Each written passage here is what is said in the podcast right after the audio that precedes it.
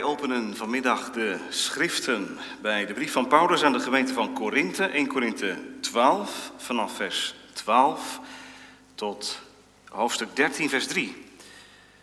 Het gaat over het lichaam van Christus.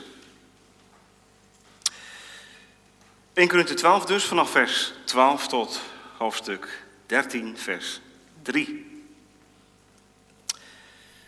Het woord van de levende God komt daar als volgt tot ons. Want zoals het lichaam één is en veel leden heeft, en al de leden van dit ene lichaam, hoewel het er veel zijn, één lichaam zijn, zo is het ook met Christus. Ook wij allen immers zijn door één geest tot één lichaam gedoopt. Het zij dat wij Joden zijn, het zij Grieken, het zij slaven, het zij vrijen. En wij allen zijn van één geest doordrenkt. Want ook het lichaam bestaat niet uit één lid, maar uit vele. Als de voet zou zeggen, omdat ik geen hand ben, ben ik niet van het lichaam, is hij daarom dan niet van het lichaam? En als het oor zou zeggen, omdat ik geen oog ben, ben ik niet van het lichaam, is het daarom dan niet van het lichaam? Als het hele lichaam oog was, waar zou het gehoor zijn? Als het hele lichaam gehoor was, waar zou de reuk zijn? Maar nu heeft God de leden, elk van hen afzonderlijk in het lichaam, een plaats gegeven zoals Hij gewild heeft. Als zij alle één lid waren, waar zou het lichaam zijn? Nu echter zijn er wel veel leden, maar is er slechts één lichaam. En het oog kan niet zeggen tegen de hand: Ik heb je niet nodig. Of vervolgens het hoofd tegen de voeten: Ik heb jullie niet nodig. Ja, meer nog. De leden van het lichaam die de zwakste schijnen te zijn, zijn echter juist zeer noodzakelijk. En aan de leden van het lichaam die wij als minder eervol beschouwen, verlenen wij groter eer en onze oneerbare leden krijgen een grotere eer. Onze eerbare leden echter hebben dat niet nodig. Maar God heeft het lichaam zo samengesteld dat hij aan het lid dat tekort komt groter eer gaf opdat er geen verdeeldheid in het lichaam zou zijn, maar de leden voor elkaar gelijke zorg zouden dragen. En als één lid leidt, leiden alle leden mee. Als één lid eer ontvangt, verblijden alle leden zich mee. Samen bent u namelijk het lichaam van Christus en ieder afzonderlijk zijn leden. God nu heeft sommigen in de gemeente een plaats gegeven. Ten eerste apostelen, ten tweede profeten, ten derde leraars, vervolgens krachten, daarna genadegaven van genezingen, vormen van hulpverlening, bestuurlijke gaven, allerlei talen. Zijn zij soms allen apostelen? Zijn zij soms allen profeten? Zijn zij soms alle leraars? Zijn zij soms allen krachten? Hebben zij soms alle genadegaven van genezingen? Spreken zij soms allen in talen? Zijn zij soms allen uitleggers? Streef dus naar de beste genadegaven. En ik wijs u een weg die dit alles nog overtreft. Al zou ik de talen van de mensen en van de engelen spreken, maar ik had de liefde niet, dan zou ik klinkend koper of een schallende symbaal zijn geworden. En dan zou ik de gave van de profetie hebben en alle geheimenissen weten en alle kennis bezitten. En dan zou ik al het geloof hebben, zodat ik bergen zou verzetten, maar ik had de liefde niet. Dan was ik niets. En dan zou ik al mijn bezittingen uitdelen tot levensonderhoud van de armen. En dan zou ik mijn lichaam overgeven om verbrand te worden. Maar ik had de liefde niet. Het baatte mij niets. Tot zover 1 Korinthe 12 en 13. Uh, het is weer even geleden, voor de vakantie, vier weken geleden, dat zondag 21 deel 1 aan de orde was. Dat ging over de kerk. Ik heb toen gezegd dat we zondag 21 in drieën zouden splitsen, dus nu deel 2. En dat gaat over de gemeenschap der heiligen. Dat is stof genoeg voor één preek. Meer dan genoeg. Dus um, één vraag en één antwoord. Een iets eenvoudigere versie vindt u op de handout. Vraag 55. Wat verstaat u onder de gemeenschap der heiligen? En het antwoord luidt dan: ten eerste dat de gelovigen gezamenlijk en ieder afzonderlijk als leden deel hebben aan de Heere Christus en al zijn schatten en gaven. Ten tweede dat ieder zich verplicht moet weten om zijn gaven bereidwillig en met vreugde tot nut en zaligheid van de andere leden te gebruiken. We gaan daar straks naar luisteren. We zingen straks naar de preek uit Psalm 111, het eerste vers, waar ook iets van de gemeenschap der heiligen eh, werkelijkheid is. Ik zal zijn naam en grootheid prijzen, ik zal met de oprechten onderling vereend in hun vergadering en raad en plechtig eer bewijzen. Psalm 111, vers 1, straks na de preek. Het is niet mijn gewoonte gemeente, maar ik begin ehm, vanmiddag met een citaat. Het is een wat langer citaat, het staat ook op de handout. Uh, als u het niet voor u hebt, moet u misschien extra inspanning doen om het uh, te volgen. Het is van eh, G.C. Ryle. Ik zal het ook opnemen in het bulletin, maar het trof mij zo dat ik dacht, hier begin ik te preek mee. Wie kan het gevoel beschrijven dat ontstaat als zij die bij de kudde van Christus horen elkaar ontmoeten? Het kan zijn dat ze elkaar nooit eerder hebben gezien. Ze kunnen tot dan toe ver van elkaar geleefd hebben. Maar zo gauw ze elkaar ontmoeten, hebben ze een gemeenschappelijke basis. Ze zijn één in hun opvattingen, wensen en meningen, zodat je zou denken dat ze elkaar al jaren kennen.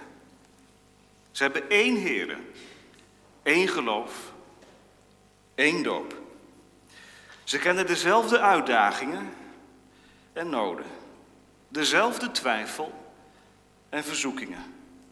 Ze hebben met dezelfde zwakheden en aanvallen te kampen. Ze weten van hun eigen onwaardigheid. Ze weten ook van de heerlijke liefde van de Verlosser. De wereld zal deze relatie niet begrijpen.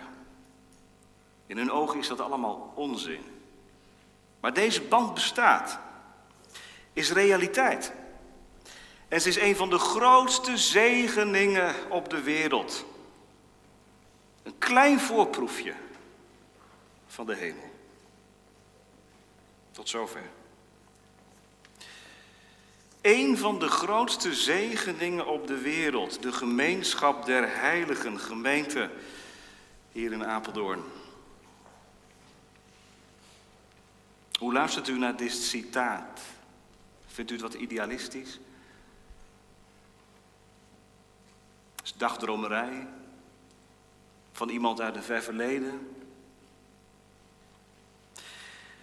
Ik kan me best voorstellen als je negatieve ervaringen hebt opgelopen in de kerk of in de gemeente, botsingen, onverkwikkelijkheden, dat het best lastig is om vanmiddag zo'n thema, de gemeenschap der heiligen, te horen bepreken. Want die ervaringen kleuren je. Zo gaat dat. Toch, daaronder tintelt het niet. Als je van Christus bent, tintelt het dan niet. Dit te beoefenen, dit te beleven. Ik hoop dat degenen die negatieve ervaringen hebben opgelopen, er niet in berusten, maar zich vanmiddag door de geest van Christus laten leiden. Ik dacht aan die zin uit het doopformulier, als we soms uit zwakheid in zonde vallen, moeten we aan Gods genade niet vertwijfelen en ook niet in de zonde blijven liggen. Misschien mag ik dat met een variant ook toepassen op diegenen die het ingewikkeld vinden. Om de gemeenschap der heiligen te beleven, te beoefenen in een gemeente waar zoveel verschillende mensen zijn. Aan een avondmaalstafel, waar ook verschillen zijn. Niet erin blijven berusten. Aan Gods genade niet vertwijfelen, maar dit thema vanmiddag biddend aanhoren. En niet alleen hunkeren na, maar ook geloven in de zegen van de beoefening van de gemeenschap der heiligen. Ook degene die vanmiddag denken, gemeenschap der heiligen, wat is dat? Het is toch wel genoeg als je als lid van de gemeente op zondag naar de kerk gaat en twee keer naar de kerk gaat als dat kan. Voor de rest, gemeente zijn, dat is toch vooral iets van de zondag. Ik weet dat er hele ehm, stammen zijn die ook zo zijn eh, opgevoed. Het gaat natuurlijk vooral om de preek, het gaat om de zondag en ja, wat er door de week gebeurt en hoe je met elkaar omgaat. Dat is toch allemaal wat anoniem en zeker als je een hele grote gemeente uh, lid bent geweest.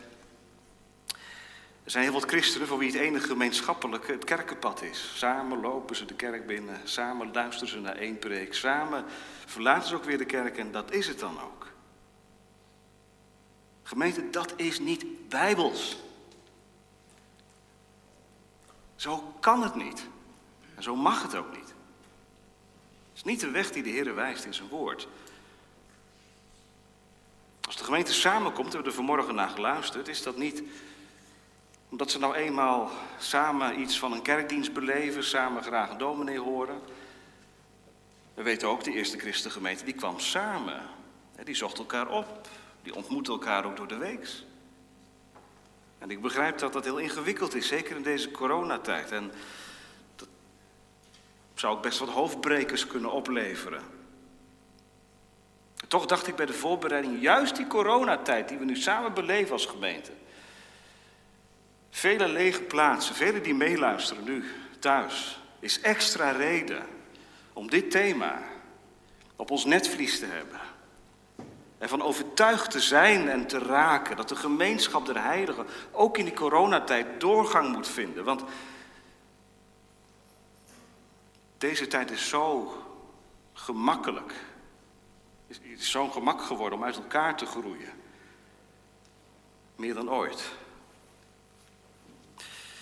En ja, het is waar als u denkt, ja, maar de realiteit is toch weer barstig en je kunt niet de hele gemeente leren kennen. Nee, dat is ook zo. Ik denk aan nieuwe leden. Jullie komen op een heel ongelukkig moment als het ware de, gemeente binnen, want wie horen er bij de gemeente en je ziet maar een klein deel van de gemeente. Het is allemaal waar. Het is allemaal waar. En toch mag het ons er niet van weerhouden om dit thema vanmiddag vanuit eh, het woord en aan de hand van de catechismus naar ons toe te krijgen. En er ook laat ik het maar gewoon even ouderwets zeggen, er werkzaam mee te zijn. Dat het iets wordt van je leven. Dat het geïntegreerd gaat worden in het gemeenteleven, in het persoonlijk leven. Goed. Dit ter inleiding. De, het thema van de preek is oog voor Christus, hart voor elkaar. In die volgorde. Oog voor Christus, hart voor elkaar. Verticaal, horizontaal. Maar ze horen bij elkaar. Als twee zijden van één munt. Je kunt ze niet van elkaar losmaken.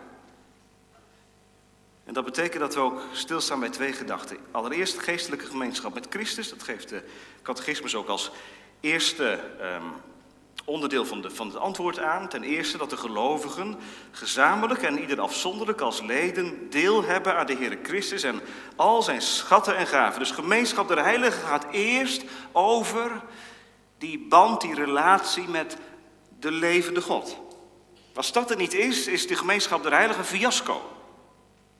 Dan kun je het goed hebben met elkaar, dan kun je iets hebben met elkaar, maar als die band er niet is, ja, dan is die horizontale band, die kan er wel zijn, maar die wordt niet gedragen door en gevoed door die geestelijke band met Christus.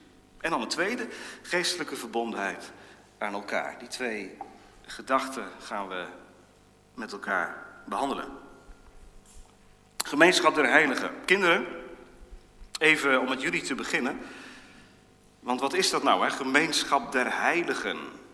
Best wel een moeilijk, ingewikkeld begrip, denk ik. Misschien zitten je kinderen op een sport. Tennis of zo. Of een andere sport. Zeker als het een teamsport is, betekent dat dat je met anderen rekent. Als je tennist, om dat maar even als voorbeeld te noemen.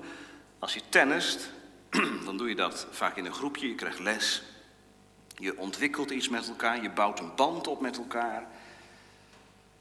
Zo gaat dat. Je hebt wat met elkaar. Want samen beoefen je die sport. Of jonge mensen, school is misschien nog ver weg, maar als het zover is, de school, groepsvorming, dat herkennen jullie wel. Je zoekt je eigen vrienden op. En samen met je vrienden vorm je een groep. Misschien heb je een bepaalde muziekvoorkeur, kledingvoorkeur, eh, levensinstelling die jou verbindt aan een ander. Je hebt iets met anderen, iets gemeenschappelijks. Wijk je daarvan af van de groepscode, dan val je er buiten. Dat is soms heel pijnlijk. En dat gemeenschappelijke, dat verbindende, zorgt ervoor dat mensen in de sport of op school of waar dan ook iets met elkaar hebben, ontwikkelen. Nou, laat ik ook maar gewoon heel helder zijn dat dat niet de gemeenschap der heiligen inhoudt. Het lijkt erop, maar gemeenschap der heiligen, dat is toch nog veel meer dan dat. Dat is niet iets met elkaar hebben, iets gemeenschappelijks met elkaar hebben. Dat is een diepgaande verbondenheid met elkaar hebben, omdat er een diepgaande verbondenheid is met het hoofd Jezus Christus. Zoals wij samen gelezen hebben vanuit 1 Corinthië 12. Het lichaam bestaat uit verschillende ledematen. En het lichaam heeft als hoofd Christus. Het Griekse woord voor gemeenschap is koinonia. Waarom noem ik dat? Omdat bijvoorbeeld in de brief aan de Filippenzen Paulus dat woord gebruikt, zowel voor de horizontale verbondenheid als de verticale verbondenheid. Ik zal u twee voorbeelden geven. Paulus zegt bijvoorbeeld in Filippenzen 4, hij dankt de gemeente dat zij gemeenschap, koinonia, hebben gehad met zijn verdrukking in de gevangenis. Hij is zo blij, zo dankbaar dat er een gemeente was, dat er broeders en zusters waren die hem gedachten in de gebeden. Dat is dus blijkbaar iets van gemeenschap der heiligen. Maar in hoofdstuk 1, of in hoofdstuk 3 zegt hij bijvoorbeeld, um, dat ik Christus mogen kennen en de gemeenschap, de koinonia, aan zijn lijden. Daar gebruikt hij het woord dus voor de verticale relatie. Nou, volgens mij is dat het beste bewijs vanmiddag om te laten zien dat wie van Christus is, ook met christenen diepgaande verbondenheid heeft, of in ieder geval probeert te beoefenen. Want het is nogal wat gemeente dat die twaalf artikelen die we nu samen behandelen aan de hand van de catechismus, dat die twaalf artikelen ook dit ene geloofsartikel bevatten. En iedere zondagmiddag beleidt u en ik met mond en hart, ik geloof de gemeenschap der heiligen. Het gaat over de Vader, over de Zoon, over de Heilige Geest.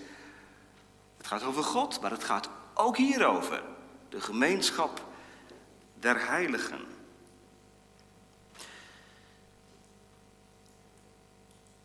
Hoe functioneert dat in mijn leven?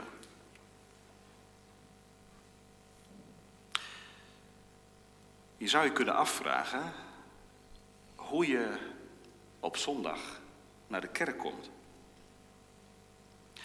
Ga je naar de kerk? Of ga je naar de samenkomst om de gemeente te ontmoeten? Nu zet ik het even naast elkaar, het hoort bij elkaar. Maar misschien bent u tot op vandaag wel op zondag vooral naar de kerk gegaan. U gaat naar de kerk om een preek te horen. Nou, dat is natuurlijk iets om dankbaar voor te zijn. Dat u, dat jij eh, zich schaart onder het woord. Maar u begrijpt wel, het is een ander accent als je naar de gemeente gaat. Lijn die we niet kwijt moeten raken, die vanuit het Oude Testament al ons voorgehouden wordt. God wil zijn volk ontmoeten op de plaats waar mensen elkaar ontmoeten. En dan gaat het niet allereerst om gezellig en fijn met elkaar zijn. Fijn dat je er weer bent, fijn dat ik je zie. Hoort er ook bij. Maar het gaat vooral dan om die diepgaande verbondenheid in Hem. Je komt samen onder één dak, omdat je met anderen beleidt. Ik moet het helemaal hebben van de genade van Christus. Zo is het ook in de eerste christengemeente geweest. Weet u wat de vier kenmerken waren van de eerste christengemeente? Ze waren volhardende in de leer, in de breking van het brood, in de gebeden en in de gemeenschap, koinonia. En wij weten vanuit handelingen dat dat zich verder uitstrekte dan alleen de zondag. Men zocht elkaar ook op. Men ondersteunde elkaar met, met goederen. Er was mededeelzaamheid, vriendelijkheid, betrokkenheid op elkaar. Dat is ook altijd het accent geweest dat Paulus onderstreepte in zijn brieven richting de gemeenten. Vertroost elkaar, bemoedig elkaar. U zou eens moeten optellen hoe vaak het woordje elkaar in de apostolische brieven voorkomt. Duizelingwekkend. Elkaar. Waarom? Het lichaam bestaat niet uit één lid. Het lichaam is toch niet alleen oog, maar ook oor en hand en voet. Zo heeft God het gewild. Denk nou niet, handelingen 2, nou nee, dat is het ideaalplaatje. Daar grijpt iedereen op terug. Zo was het, zo moet het weer worden. Het is helemaal geen ideaalplaatje, want een paar hoofdstukken verder is het twist en tweedracht in die gemeente. Dus het zet ons met beide benen op de grond dat het ook toen al echt niet vanzelf ging, die gemeenschap der heiligen. Ook toen had men te maken met karakters die verschilden. Met verschil van inzicht, met verschil van mening over moet je de wet houden op dit punt of, of niet. En dat heeft hele onverkwikkelijke situaties gegeven. Denk aan de verwijdering tussen Paulus en Barnabas. Dus het gaat niet vanzelf, het gaat nooit vanzelf. Gemeenschap der heiligen is niet iets wat vanzelf gaat. Hoezo niet? Nou ja, omdat die heiligen geen volmaakten zijn. Ik moet dat denk ik wel even corrigeren, dat beeld.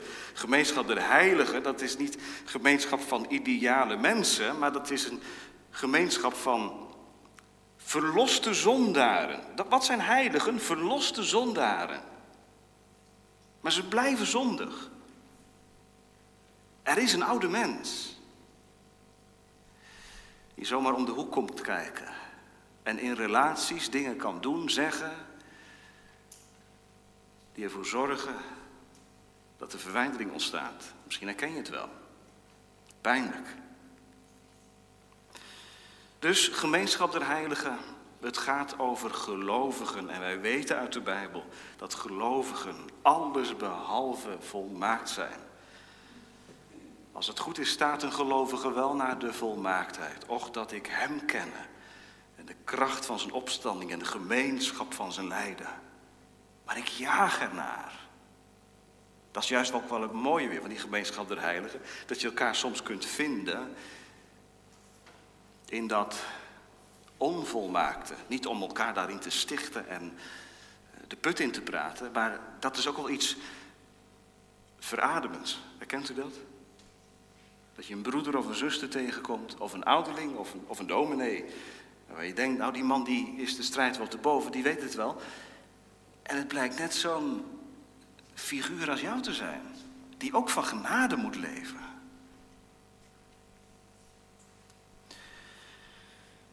Waardevol, gemeente, als die contacten er zijn, ontstaan, is geen optie. Niemand die lid is van de gemeente, van de herstelde van de gemeente te Apeldoorn kan zeggen, nou, dat is iets wat niet aan mij besteed is. Natuurlijk kan het zo zijn dat u introvert bent. Dat u minder sociaal bent. het kan nooit iets zijn om achter te verschuilen. Gemeenschap is een kenmerk van het geloof. Zelfs Jezus genoot ervan, zocht het op. Maria, Martha, Lazarus, geestelijke vrienden van de Jezus. Als de Jezus het had en nodig had. Wie van ons durft dan te zeggen? Heb ik niet nodig. Je zou andere teksten kunnen noemen. Ik heb er een paar opgeschreven op de handout. Paulus, die in 1 Thessalonicense 3, vers 10 bidt Dag en nacht, dat hij het aangezicht van de gemeente weer mag zien, dat hij haar mag ontmoeten. In een andere brief, Paulus, die Timotheus, zijn zoon in het geloof, oproept om de laatste dagen van zijn leven bij hem te komen in de gevangenis. Kom. Waarom? De gemeenschap der heiligen beoefenen. Waarom dat verlangen? Omdat, en dan is het antwoord, dat is dan het antwoord, omdat de gelovigen gezamenlijk, dat staat voorop. Hé, hey, dat is opvallend. Gezamenlijk. En ieder afzonderlijk, ja dat ook. Maar vooral ook eerst gezamenlijk als leden deel hebben aan de Heere Christus en al zijn schatten en gaven. Je hebt iets met die ander, al verschil je van afkomst, huidskleur, levensinstelling, wat ook. Maar als je gemeenschap hebt met de Heer Jezus Christus en al zijn schatten en gaven, dan is dat iets wat je opneemt in een veel grotere gemeenschap. En dat is zoiets bevrijdends. De duivel laat je geloven, je bent de enige. En probeert je te isoleren. Hoe geestelijk vruchtbaar kan het zijn als je in de strijd van je leven een broeder, een zuster ontmoet met wie je kunt bidden, bij wie je je hart kunt openen, kunt biechten. Kerk is een heilige plek. Maar als het goed is ook een veilige plek. Een veilige plek waar je met je verborgen kanten van het leven, met die medebroeder of zuster, terecht kunt. Om voor Gods aangezicht het delen, te openen. Deel aan zijn schatten en aan zijn gaven. Wat zijn dat? Schatten en gaven. Nou, de kinderen horen wel, dat is iets moois. Hè? Schatten en gaven, dat is iets geweldigs. Dat is allereerst de vergeving van de zonde. Het bloed van Christus, wat reinigt van alle zonde, wat je nodig hebt leren krijgen omdat je erachter bent gekomen. Ik ben een zondaar. Ik, ik heb het bloed van de Heer Jezus nodig. En ik heb hem niet alleen nodig voor vergeving van zonde, maar ook om heilig te leven. En ik heb hem ook nodig om, om keuzes te maken. En ik heb hem ook nodig om in de strijd met de boze niet het onderspit te delven, maar altijd sterke tegenstand te doen. Nou, dat zijn de schatten en gaven die Christus uitdeelt aan ieder die door het geloof aan Hem verbonden is. En dan mag je bedenken vanmiddag dat er in de gemeente waar je lid bent, en die gemeente is nog veel breder dan alleen deze gemeente, dat die gemeenschap der heiligen die wereldwijd is en die van alle tijden en plaatsen is, dat daar ook broeders en zusters zijn die hetzelfde nodig hebben. Oh, wat kan het je geestelijk verkwikken. Als je dan een boek leest van een persoon die honderd jaar geleden leefde. En je herkent jezelf in de strijd die hij tekent, in eh, de geloofsovergave die hij tekent. Klopt dit wel? Gemeenschap der Heilen, het gaat toch over vandaag? Ja, maar dit uitstapje maak ik toch even. Gemeenschap der Heiligen kun je ook beoefenen met mensen die al lang overleden zijn. Die nagelaten hebben in boekvorm of in briefvorm, of misschien wel door wat ze zeiden, een opa, een oma, wat ze voorleefden, wat meegaat in de gedachten, wat je doorgeeft aan je kinderen en je kleinkinderen. Dat is ook gemeenschap der heiligen. Oh, wat is Gods wereldwijde kerk breed en wat zijn wij beperkt. Want dat ga je dan wel zien en beleiden. Je denkt misschien dat Zeker de eerste instantie als de, de liefde eh, groot is en, en veel is en het vuur er is om, om, om de Heer lief te hebben en te dienen. Dat je niks kan overkomen. Maar weet je waar je achterkomt? Je bent maar een heel klein mensje. Heel beperkt. En ook nog eens kortzichtig. En je hebt die gemeenschap der heiligen nodig. Misschien kinderen, dat je daarom je vader en je moeder wel eens hoort praten. Over de preek. Over iets wat ze moeilijk vinden. Over iets wat ze raakte. Ik hoop dat de kinderen die vanmiddag in de kerk zijn, wel eens iets opvangen. Moet je niet stiekem over doen, ouders, moet je over praten. Moet je gewoon doen. In openheid. Kinderen zien en horen meer dan je denkt. Als ze over de Heer Jezus praten, kinderen, dan is dat iets van gemeenschap der heiligen. Dat kun je in je relatie blijkbaar beoefenen. Oh, wat geweldig als je een relatie hebt. En dit is de essentie. Wat een zegen als je zo het huwelijk in kunt.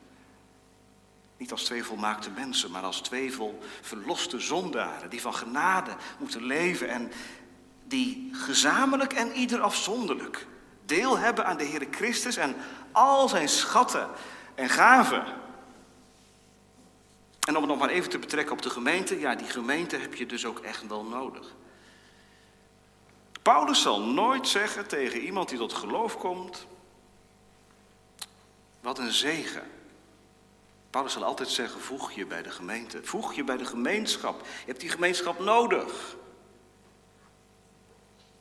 Net zoals kinderen een context van een gezin nodig hebben om te groeien tot volwassenheid.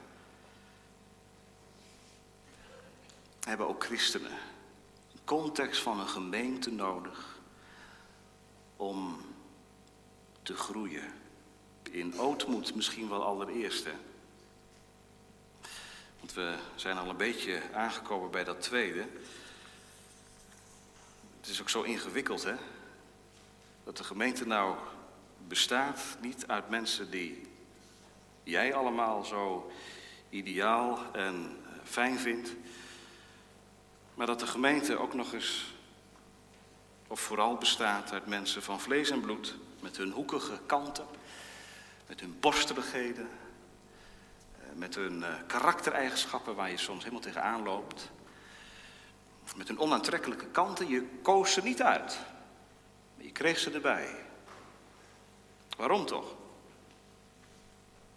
Er is niets zo verootmoedigend dan lid te zijn van de gemeente. Als je ergens wilt ontdekken dat mensen, dat gelovigen ook,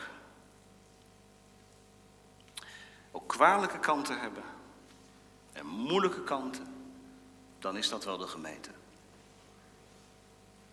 Waarom toch?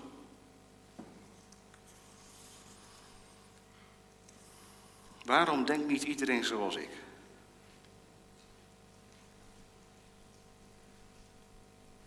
Waarom reageert niet iedereen zoals ik? Je kunt je er zomaar in verliezen. En dan wordt het heel moeilijk. In de discipelkring ging het soms ook zo mis. Het waren allemaal volgelingen van die ene meester. Maar wat konden ze discussiëren? En van mening verschillen ook. En dat waren er dan maar twaalf. Laat staan 600. Hoe moet dat? Gemeente, wie zich alleen maar concentreert op de ander, hij moet worden zoals ik, die zal verbitterd raken en wrok gaan ontwikkelen. En daarom is het zo'n bijbelse en goede zet van de catechismus om allereerst te beginnen met die verticale relatie. De gelovigen hebben deel aan de Heere Christus en al zijn schatten en gaven. Kinderen van God in ons midden, zijn wij een voorbeeld in zachtmoedigheid, in nederigheid, in liefde, in zelfverloochening. Breng ik in praktijk de ander uitnemender te achten dan ikzelf? Of sta ik meteen met mijn oordeel klaar over hoe iemand eruit ziet, wat je van iemand ontdekt hebt? Mag dat dan niet? Mag je daarvan niks vinden? Moet dan? Nee, dat bedoel ik niet. Maar concentreer je nou eerst eens op jezelf. Al die gebreken die je ziet bij anderen, hoeveel zouden ze bij mij ontdekken? Wie van Christus is, leert met vallen en opstaan dat hij zelf echt niet volmaakt is. En dat hij van genade moet leven. En daar, gemeente, op die plek waar ik op hem geconcentreerd ben, omdat ik niet zonder zijn genade kan leven. Daar verbleken niet de verschillen, maar dan zie ik ze wel in het juiste licht. En dan gaat het niet allemaal vanzelf, maar dan gaat er toch iets anders gebeuren. Dan wat zo vaak gebeurt, hè? dat gevit en dat geoordeel en dat beoordeel en dat gewogen worden. Staan voor Gods aangezicht. Wat een werk heeft de zalige maken met mij gehad. Om mij te verlossen. Van mijn eigen wijsheid. Van mijn zondige patronen. En dat zal mij mild maken.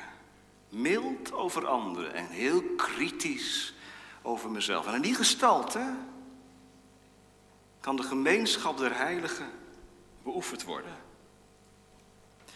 In geestelijke verbondenheid aan elkaar. Want ik weet niet of het u opgevallen is, die twee zinnetjes van het antwoord, die zijn eigenlijk heel nauw aan elkaar verbonden door het woordje gaven. Kijk maar, Eerst zien we het eerste deel van de zin. Dat de gelovigen gezamenlijk en ieder afzonderlijk als leden deel hebben aan de Heer Christus en al zijn, met een hoofdletter, schatten en gaven. En dan, in de tweede plaats gaat het over de gaven met een, zijn met de kleine letter. Zijn gaven, haar gaven, onze gaven dus. Dus Christus gaven, onze gaven. Als je leeft van de gaven van Christus, heb je zelf ook iets te geven, door te geven. Mag je niet voor jezelf houden. Hoef je ook niet voor jezelf te houden. Mag je delen. Gaven. Want, gemeente God kan je wel bekeren in de afzondering. En dat gebeurt meestentijds in de stilte, in de afzondering. Maar God bekeert je nooit tot de afzondering. God houdt er geen kluizenaars op na. Of pilaarheiligen, mensen die van de wereld wegtrekken en geen anderen nodig hebben.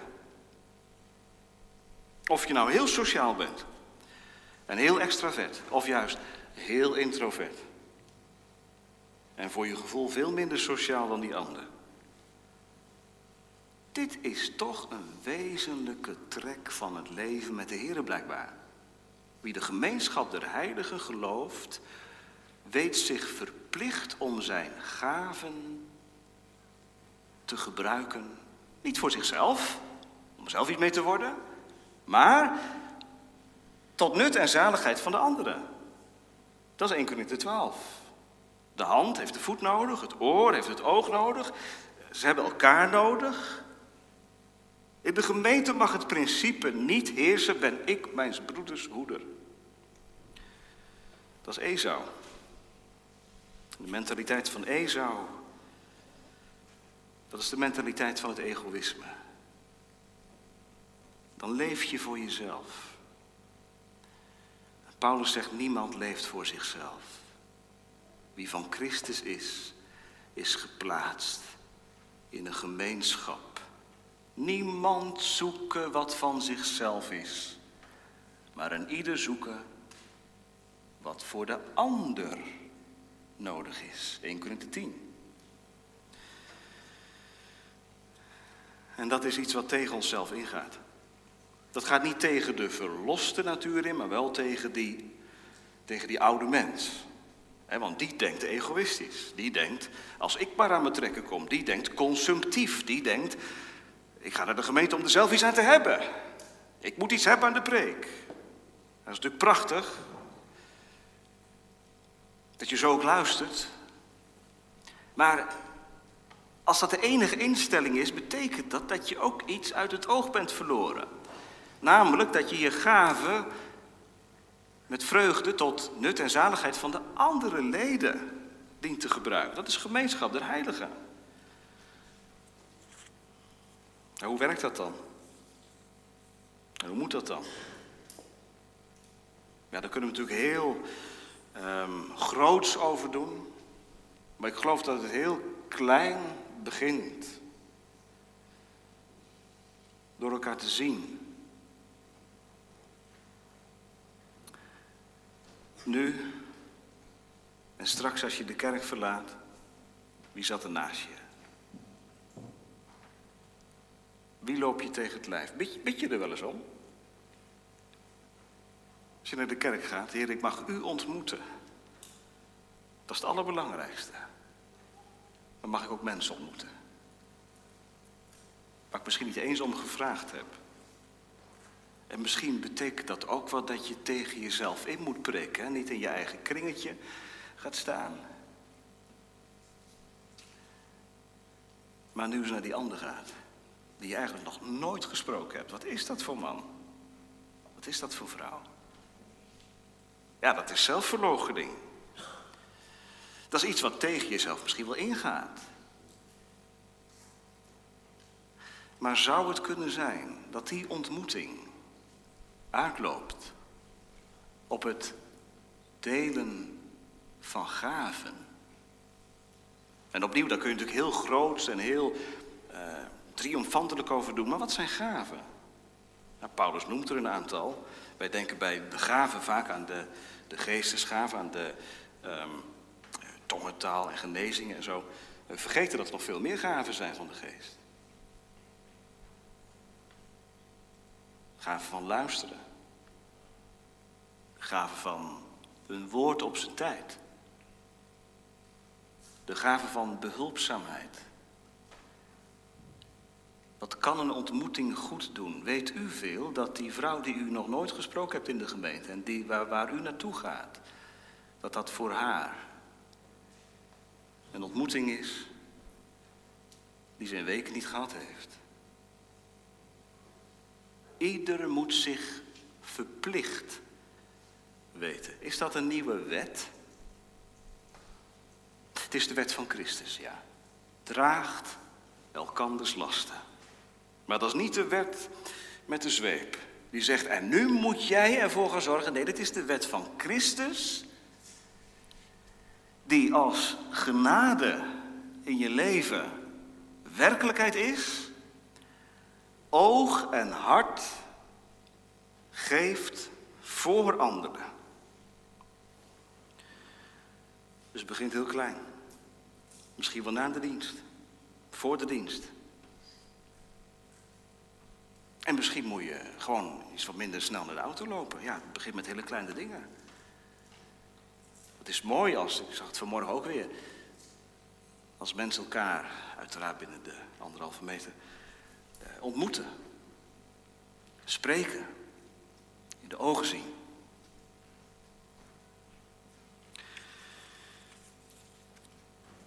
Het was Boetser, Martin Boetser, en het is later ook Luther geweest, die gezegd heeft dat een gemeente eigenlijk in cellen verdeeld zou moeten worden. Ik vind het wel een hele mooie gedachte. Een reformatorisch principe. We hebben in Nederland megakerken.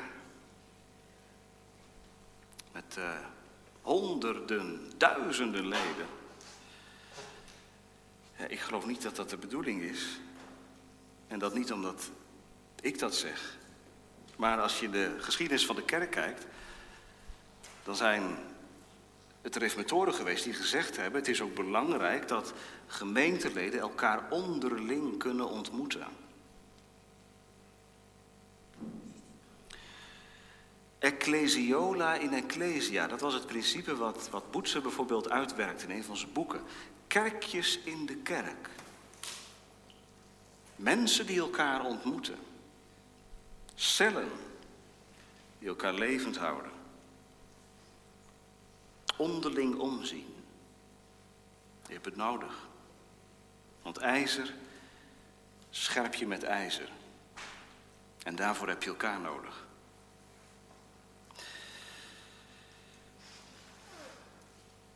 Onttrek u niet aan de gemeenschap, gemeente.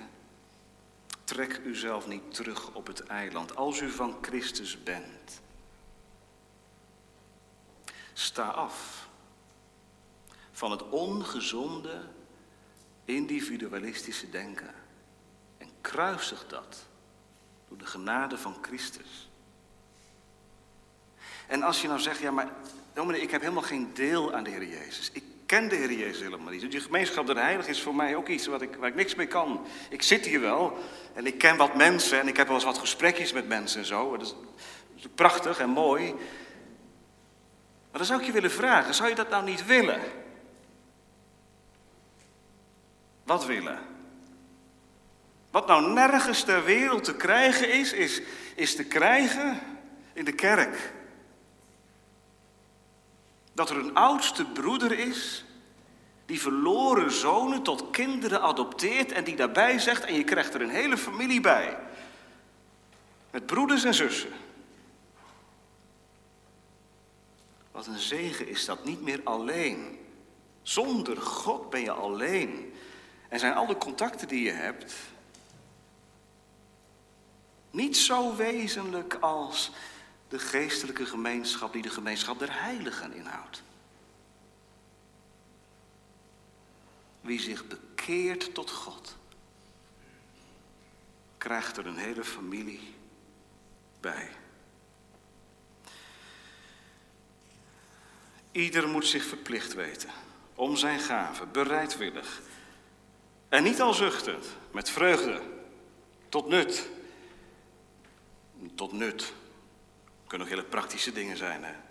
Oh, wat kan een helpende hand, een uitkomst zijn. Iemand die opgehaald wordt, een klusje wat je voor een ander doet in de gemeente. Tot nut en tot zaligheid. Van de andere leden te gebruiken. Gemeente, wat is het? Een zegen. Dat er gemeenschap der heiligen is. En dat u gebruikt kunt worden tot zaligheid van andere leden. Weet je er wel eens om? Laat mij zijn een instrument in uw hand. Zo mag je de gemeente binnenkomen als je net lid bent geworden. En zo mag je in de gemeente functioneren als je al tien of meer jaar lid bent van de gemeente. Heere, geef dat ik mijn gaven wat zijn mijn gaven? Moet ik daarvoor een gaventest doen? Nee, dat hoeft niet. Wat zijn mijn gaven? Dat zijn de natuurlijke eigenschappen die God heiligt. Je hebt karaktereigenschappen. Je hebt andere eigenschappen. De ene is behulpzaam, de andere is krachtiger in andere opzichten. Maar die natuurlijke eigenschappen wil God heiligen. Je karakter kan Hij gebruiken tot opbouw, tot nut en tot zaligheid van andere leden. En dan denken we ook in het bijzonder vanmiddag aan degenen die er niet zijn en die er nooit zijn. En laten we de gemeentegids maar eens doorbladeren. Die broeders en zusters die vanwege chronische ziekte of andere omstandigheden sinds maart of al veel langer en niet zijn. Ze horen erbij. Ik en u vergeten ze zo snel. Maar ze zijn er. Wat is nou een mail? Een telefoontje. Zo gepleegd. Kunnen mensen, misschien hebt u het meegemaakt in de coronatijd, wat kunnen mensen ervan opleven? Als mensen doorhebben, er wordt aan mij gedacht. Nee, dat is niet iets om een kruisje achter je naam te zetten. Zo, dat heb ik goed gedaan. Heere, geef dat ik iets mag betekenen. Als dat nou de vrucht is van de preek. Dat de kudde van Christus hier tegenwoordig. Bij iedere godsontmoeting die ze heeft in, in de gemeente. Ook verlangt elkaar te ontmoeten. Dat zou een klein voorproefje van de hemel zijn. Er is genoeg om verzuurd van te raken, om pijn bij te voelen. Maar er is ook veel om God zo dankbaar voor te zijn. Doorbrekend werk van de Heilige Geest. Contacten die ontstaan, mensen die elkaar niet kenden, die met elkaar in verbinding raken. En er ontstaat iets van dat, wat straks werkelijkheid zal zijn bij ieder die God vreest. Zij zullen spreken van de wegen des Heren. Hier de oefening en straks de volle eh, beleving en ervaring ervan. Gemeente, zullen we er naar staan. En laten we deze woorden meedragen in ons hart. En bidden, heren, zie of er bij mij op dit spoor een schadelijke weg is. En leid mij ook hierin op de eeuwige weg. Amen.